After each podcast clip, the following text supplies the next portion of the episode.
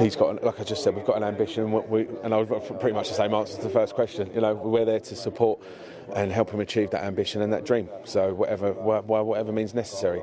Uh, what we'll say though is, it's, uh, it's for us to, if, if necessary, to pull it back a bit. If, you know, if he needs a bit more learning, or if he's, you know, if, if certain things need extra work. Um, but if everything is one hundred percent smooth sailing, which at this point there's no reason to say it won't be, that's the ambition and that's the dream. The footwork, the head movement, the angles, it's just like, fucking hell.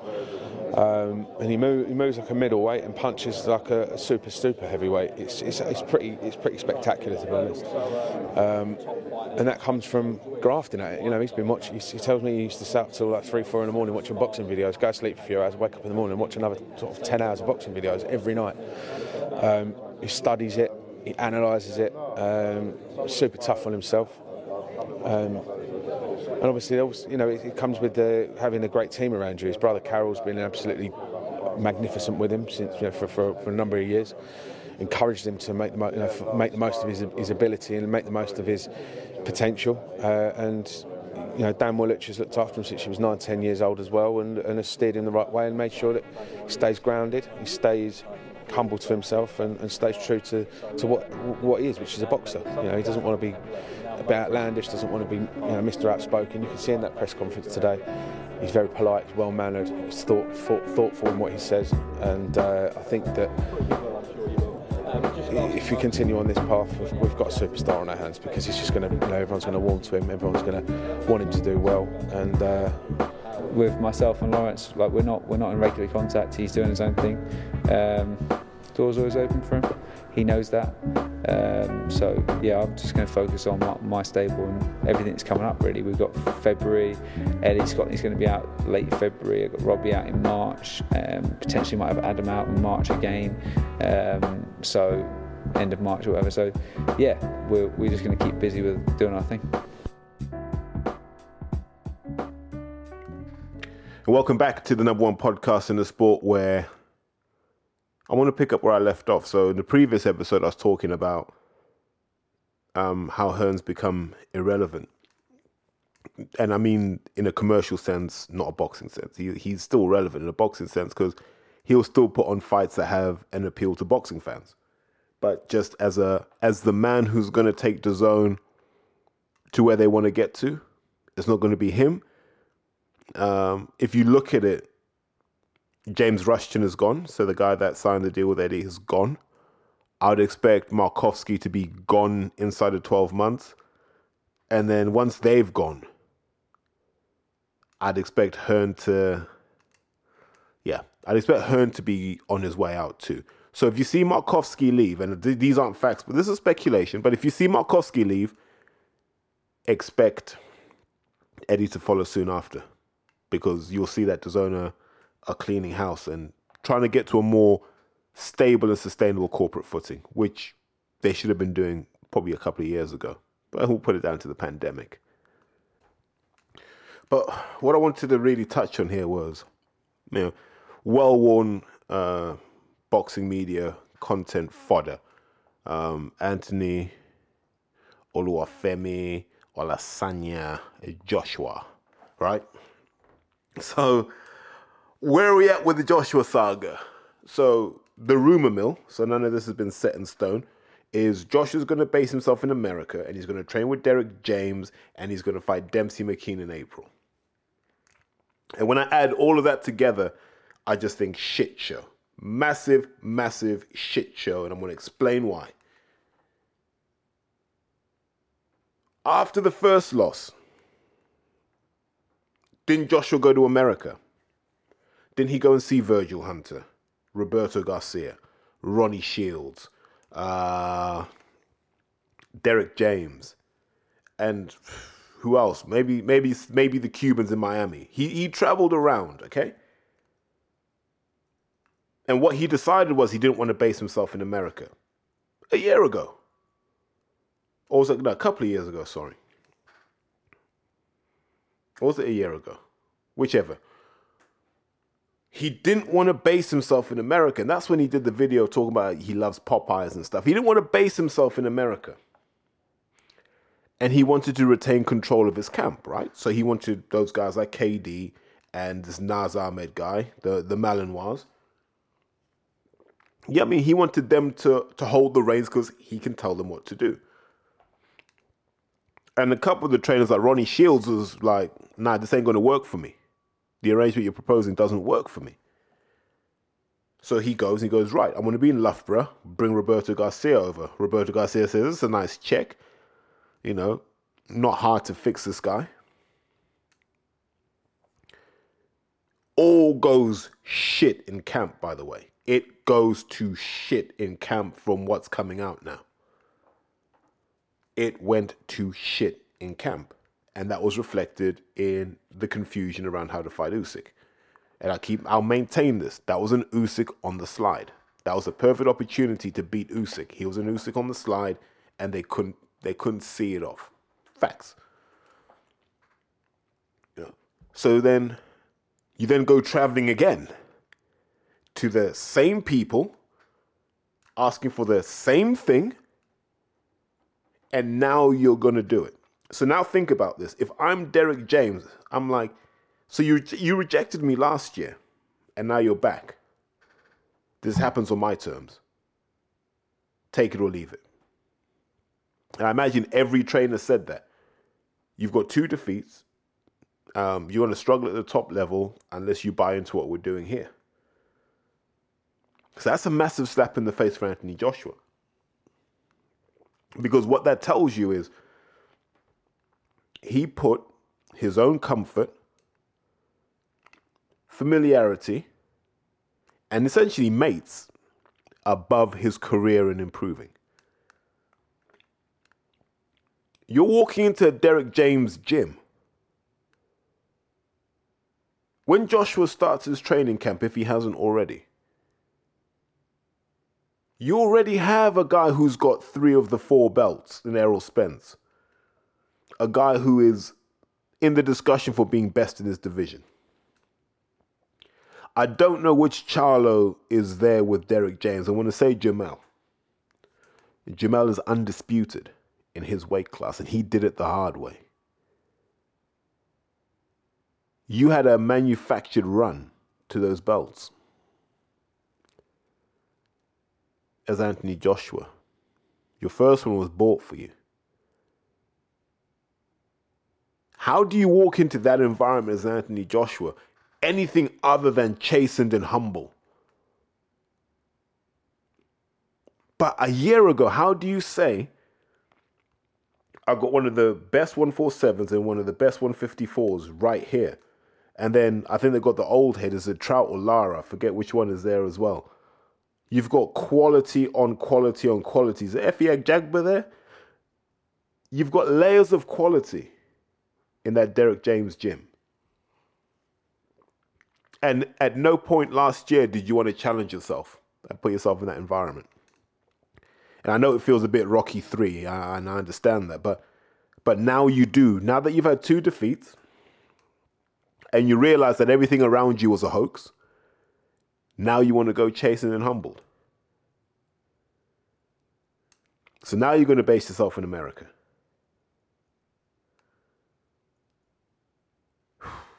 You can't make this up. You can't make this up. And then Roberto Garcia comes out, and now he's starting to, to give his side of the story, because remember, he's got to preserve his reputation after Joshua completely fluffed his lines against Usyk.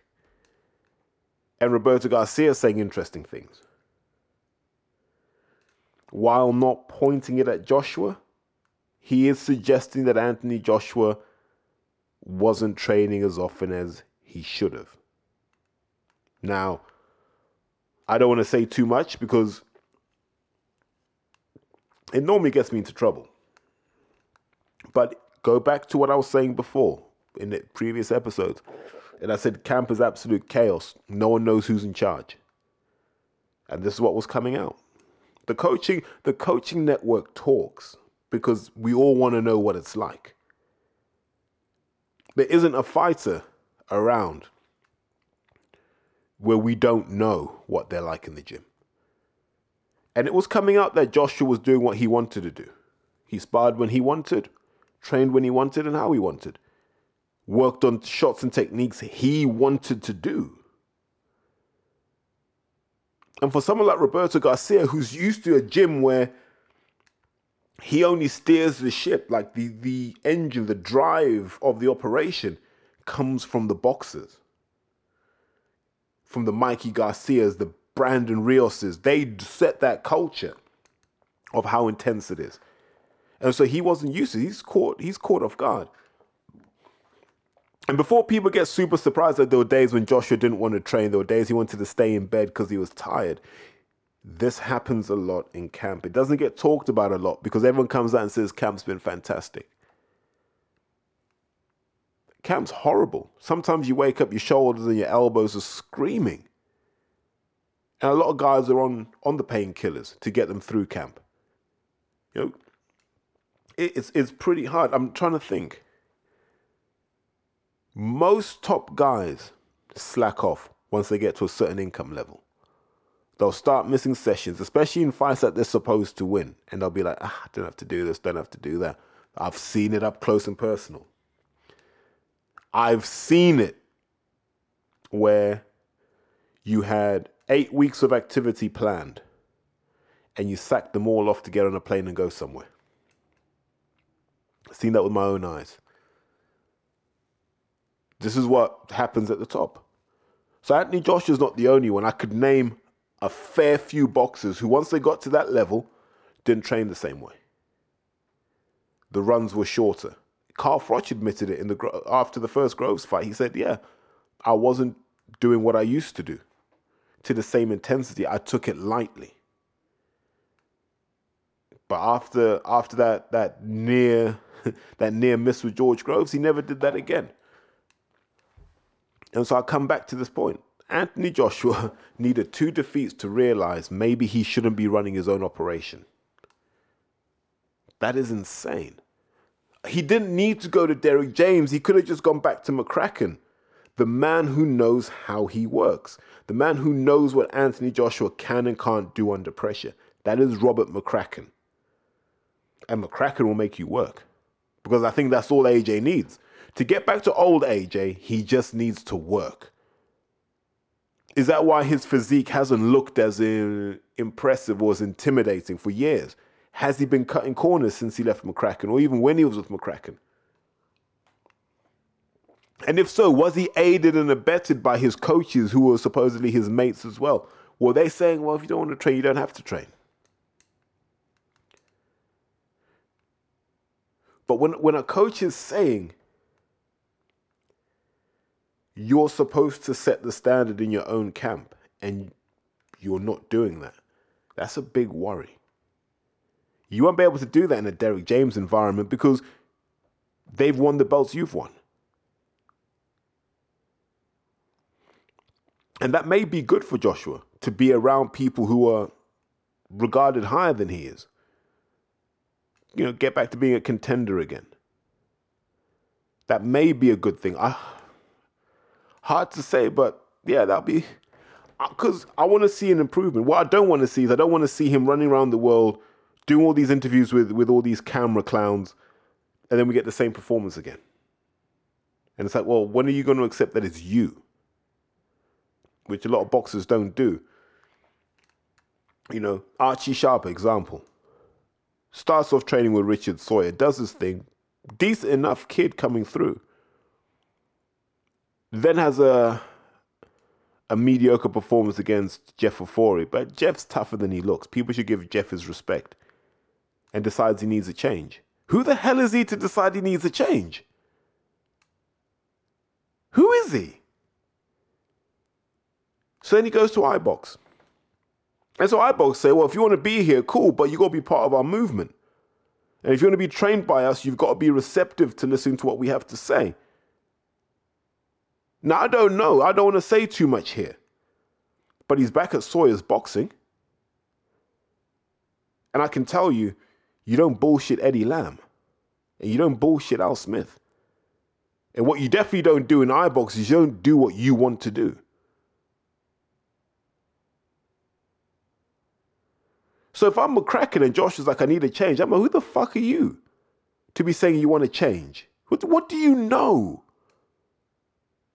To be talking about you want to change, you don't understand how this thing works. You better sit yourself down and stay where the hell you are. You should have stayed with McCracken.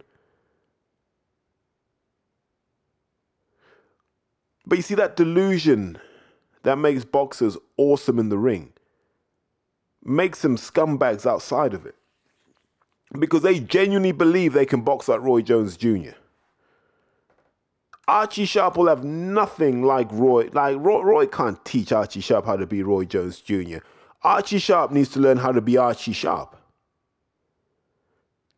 Anthony Joshua wanted to be a Cuban. Then he wanted to be a Mexican.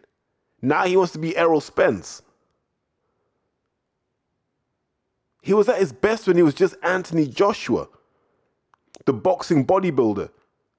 Did Fury get that much in his head that he said, I'm going to prove to Tyson Fury I can do what he can?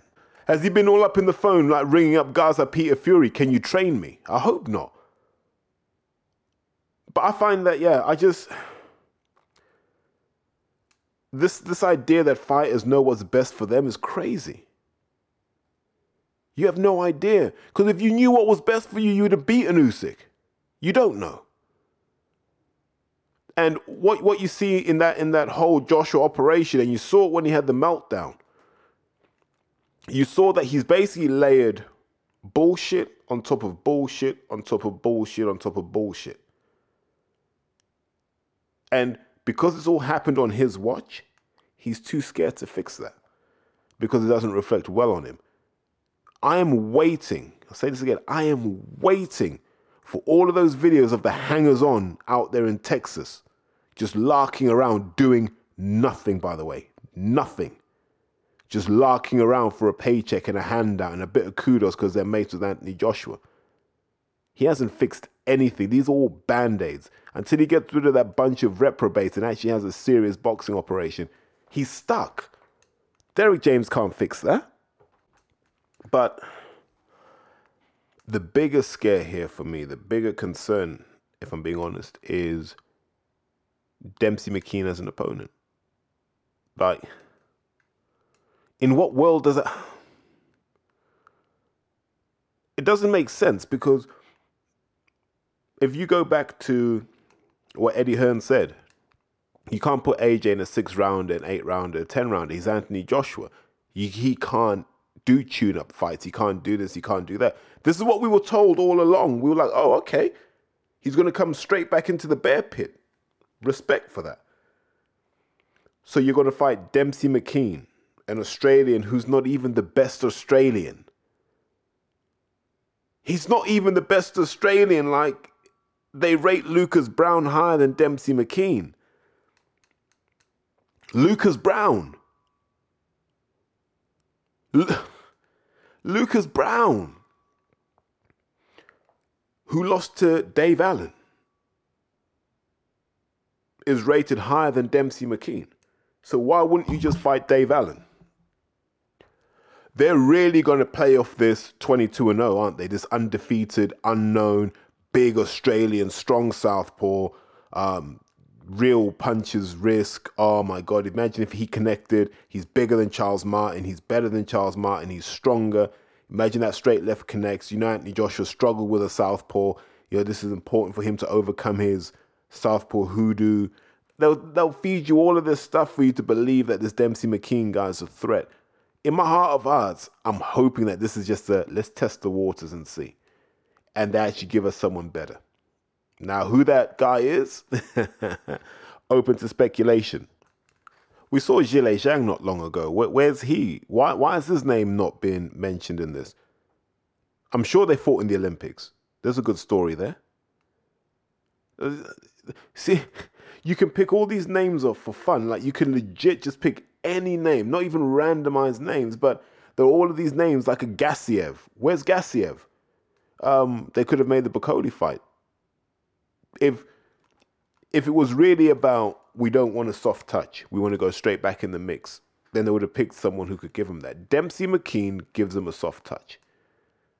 that might be the worst twenty-two and oh you could see in the British ring. All right, in terms of a record where you were like, oh, this is horrible. Now, if you're connected enough in the sport, ask any of your mates if they can get you sparring footage of Dempsey McKean. And when you see that sparring footage, you'll understand why I say this is shockingly bad. It could it could actually be really dangerous. That he's not very good. There are prospects who have played with this guy in the ring. There are guys who there are guys who have, I mean, really blasted into him. Like, everyone's kind of done different things with him, right? But at no point has anyone come up and gone, ah, oh, man, that Dempsey McKean is something special. Wow. Yeah, yeah, he'll give people trouble. No one has said that once because he's not that good. When you come into the sport from a Muay Thai M M A background, it's not going to work. And I don't wish ill of him. Like, I think in certain situations, like Dempsey McKean versus Dave Allen's a good fight. Dave Allen's not Anthony Joshua. Dave Allen's not a two-time world champion. Dave Allen's not an Olympic gold medalist. So if they give us that, and even worse, if they give us that fight on pay-per-view, then we may as well just wrap up and go boxing's done, because they'll make you pay for it's, what's essentially going to be a one-sided beatdown. And if it's not a one-sided beatdown, then, Jesus, they really sold us a monkey with Joshua. That's the worrying thing. The worrying thing is the safest opponent they could think of was Dempsey McKean. The safest opponent they could think of was Dempsey McKean. They went past forty or fifty other heavyweights. forty or fifty other heavyweights to find Dempsey McKean. And this is the guy that two years ago people were trying to say was the best heavyweight in the world.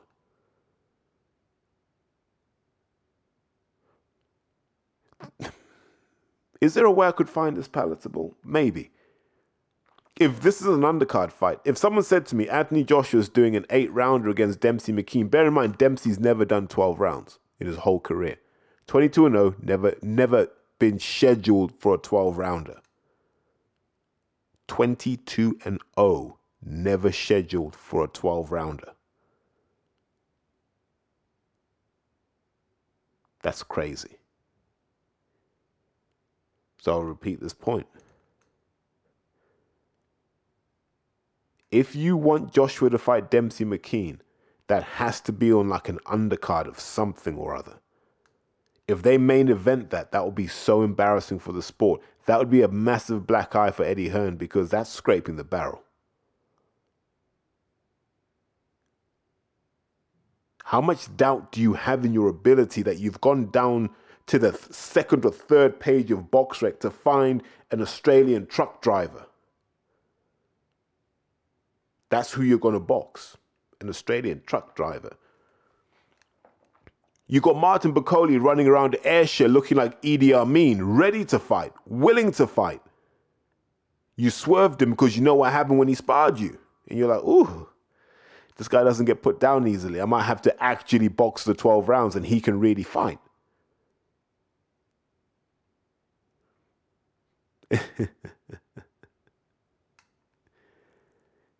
And I feel for Anthony Joshua. I feel for him. Two years ago, three years ago, the talk was of being that billionaire boxer. Two defeats to Usyk later. Tatters. Tatters. Do you know what it's like? It's like if you've ever knocked over Ribena on a carpet, and you run to the kitchen to get that, that paper. Yeah, you go and get your kitchen towels and you start dabbing. You dab, you don't wipe. It's alpaca. No, but you do. You you dab it, you dab it. And that's what he's doing with his career. He's just trying to preserve whatever value there is in there. It's sad to see, but I can sympathize. What I am saying is, how much humiliation can you take in one year? You've had to go back to the trainers you turned down. You've had to then do that on their terms. Not only that, but you've now had to fight someone who would struggle to win an English title. Dempsey McKean would struggle to win an English title. He wouldn't beat Fabio Wardley for the British right now. I don't even think he beats Dave Allen for the Central Area. That's the guy you're going to go to battle with. ah, thanks, but no thanks. But I want to stick to... Let me stick to the heavyweights for now, because I've seen that there's a lot of noise around the young kid, Moses Itauma. I think for us in the amateur scene, we knew more as Enrico. And so he's the younger brother of Carol Itauma, who, like I said, I think is the real deal. Now, Moses has turned pro at eighteen. And he has aspirations to be a world champion faster than Mike Tyson did. That gives him two years, right? That gives him two years. You can write this year off because Undisputed needs to happen. And that's probably going to happen in the summer. And then the first defense for the Undisputed champion will be the W B A against Daniel Dubois. And that will be six months after the first one. So that might be the tail end of this year, early next year. By that time, Enrico or Moses would have had to get himself in position to fight as a mandatory for one of the other belts, because they're going to go through rotation. So he'd essentially have to fight Filip Hrgovic, which is the next slot available, and do that as a, what, nineteen-year-old? So I don't I don't think he'll get to world champion status by twenty, just not because he's not good enough. I just don't think there's the opportunity to do so. So I've been asked a lot of times, like, what's what's all the buzz about this kid? And here's the simple answer. In his age group, he handled everybody. He handled people for fun. No, I don't know if he handled everyone. I need to double check that. But he handled people for fun. Like he, you knew in, I think, ninety percent of his fights, he'd give someone a standing eight count. And what was, for me, most impressive was, as a southpaw, he could go either way. So he could box you by taking the dominant position, so right foot outside the left foot of the orthodox guy. He could dominate you by going the other way, so his foot inside the left foot um, orthodox guy. And then he could just out-muscle you. So he could do all of these things. And so you, I always come back to this question with young boxers. Is it that you're physically mature and that you're boxing mature way ahead of your years? Is it that by twenty-one he would have done all of his physical development while others are still developing? If so, then the gap will close fast. That's my biggest question. Um, will the power move up with him into the adult ranks? We don't know yet.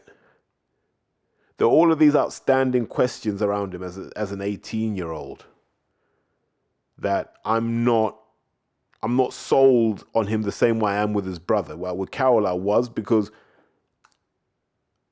it's it's it's light heavyweight. And I think Carol's the sort of guy who could have boxed as a cruiserweight. I wouldn't have been surprised to see him as a cruiserweight. So knowing that he's a light heavyweight, I feel he has physical advantages. As a heavyweight, does Moses have those advantages? Time will tell if he's got the advantages that are needed to dominate. Because if we really break down what you need at that top level, you need the ability to put people to sleep. If you can't regularly drop top-level opponents, you won't be a heavyweight champion. You know, we, we've spent this week celebrating George Foreman's birthday, and he showed you how to do it. Yeah. Full extension in those shots, full commitment. And back to what I said in the previous episode, generating a lot of force through that floor. Because as Sarazen Newton said, every action has an equal and opposite reaction. So if I'm putting loads of force into the ground, that equal and opposite reaction should translate into a punch into someone's face. And vice versa. That's why strong legs are important. It's that ability to transfer force from the ground to the opponent and from the opponent into the ground. But, you know, we're getting sidetracked here. But you need that. And we will find out if he's got it. Look, here's what I'd say. I don't want to see him on T V, for God's sake. This fact that he's making his debut on the Yair Beterbiev card is just, it shows that it's the wrong thinking at the middle of the Frank Warren operation. It's just the wrong thinking. You've signed the kid. He's yours. Put him on some Alfie Warren shows. Let Alfie get some of that rub. I mean, let Alfie get his shows around Moses or whoever, whoever the promoter is you choose. Let them get that rub. Get Let the kid be used to having all eyes on him without having all the cameras on him. Why, why is it so hard to do this? Like, you're not monetizing Moses Itauma. Like, he's not going to move the needle as to whether I'm going to watch Yard Beterbiev, for God's sake. He doesn't need to be on the card. But like I said, there's a lot of stupid thinking over at Queensbury right now. And they're getting a lot of things wrong. As much as we've been praising, they're getting a lot of things wrong. This feels like it's going to be one of them. They got it wrong with Dubois, like we said at the time, man. Like, you know what I mean? Let this guy taste adversity before he fights Joe Joyce. People said, nah, he's ready. You're like, huh? Okay. And look what happened. We may never, we may never see the fully unreal, the fully realized potential of Daniel Dubois after that fight. We may never see it. Because whoever those clowns are over in Hatfield, wherever it is, they got it wrong. And they look like they're going to get it wrong with young Moses Itauma. Let the kid fight off the beaten track. Let him get to ten and oh without anyone seeing him unless they bought a ticket. See where he's at at that point, because he should have been about nineteen and a half, twenty at that point. Then set him loose. If he's built for it, set him loose. But on the subject of heavyweights, I'm confused as to why it's taking so long for Fury and Usyk to sort out a deal. Uh, I'm one hundred percent confused. Usyk beat Joshua when? September, October last year? So everyone's known that this fight was coming. We couldn't have had it at the end of the year. Fine, but we've got to have it early this year. What's taking so long to get the deal over the line? I just... There's stuff that could have been sorted out a long time ago. And it hasn't been. The I B F have moved the obstacles. They've said, nah, no mandatories. No mandatories until undisputed. And then after that, we got to do what we got to do. It is absolutely ridiculous that they're not talking about the fight's going to happen in May, which is finalizing details. That's what we want to hear. Instead, there's all of this and there's that. What is there to agree? That's the thing I don't understand. What is there to agree? Unless you're telling us, maybe they're telling us that there are third parties to this contract that we're not aware of and they need to be satisfied too. Don't know. But I'm going to say this, man. Just get on and announce that fight. I, I have zero interest in either man until they fight each other. You know, I mean, that, that's where we're at now. I just have zero interest in either man until they fight each other. Because th- th- th- it's just ruining the game. And the truth is, everyone's waiting for that fight to happen before they do their version of Undisputed. You're not going to get Spence Crawford before Fury Usyk. Because you won't know how much money is left in the pot. Or whether you need to let it breathe for another year. So I don't know. I just, I'm I'm, I'm absolutely bored of this. Just as I'm bored of Conor Benn, who's now, between him and his puppet master Eddie Hearn, they're now saying, look, if the W B C keep dragging their feet and don't give us a ruling, we'll just move on with our career. But it's like, well, you were going to anyway. You know, you you, you surf a W B C ban, it doesn't apply anywhere else. So what does that actually mean? Here's what boxing fans know. You had Clomid, you had Clomiphene in your system, you had Clomid in you. In the eyes of the fans, you're a cheat. That doesn't go away. That doesn't go away because look at how Jerome Miller was dragged through the mud. He failed two tests. Connor's failed two tests. I mean, and he's rightly getting his name dragged through the mud. Until we take this anti-doping thing as seriously as we should, then this is what's going to happen. Like you, Conor Benn is literally going to jump in the ring in the next three months as if nothing happened. Or because Eddie needs someone to give him revenue. That's it. Just a question. This, I need revenue. Conor Benn, go and deliver that for us. But it, it's thoroughly distasteful because at any point, Conor Benn could have released the two hundred seventy page document for the fans to read and review. But what they know with absolute certainty is we would find the nonsense in there. And that's why he's sending tweets that you can't reply to. That's why Hearn's out there now doing the spinning. That's exactly why. Why would you antagonize the W B C when you may need them one day? Unless you're admitting that it's a network that will never work with you.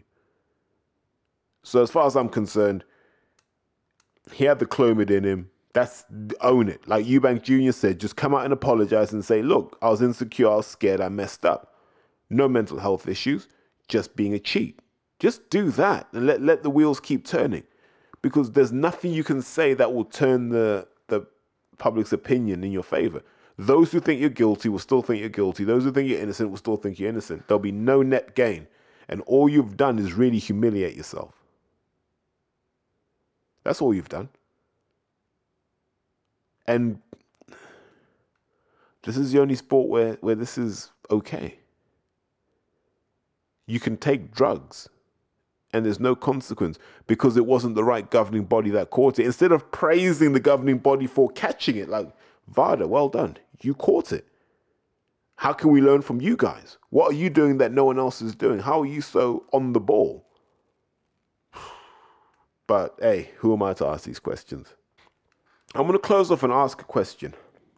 Has there been a faster and steeper fall from grace than Mikaela Mayer in the last five years, six, seven years? Because I go back to the pre-Terry Harper weight gain, and people talk about Mikaela Mayer cleaning up in divisions, winning multiple belts, and being the face of women's boxing. And here we are in two thousand twenty-three, and she's being treated like an opponent. Like she's into like, treating her like a journeyman already because of that one controversial loss to Alicia Baumgardner, who I don't think people are that convinced by. Would be a lot less convinced if they introduced more stringent drug testing for the women boxers, which they should do, I think, as a matter of hygiene and to make sure that they're okay. But just watching this decline of Mikaela Mayer, it goes to show, man, that blonde hair, blue eye thing only gets you so far.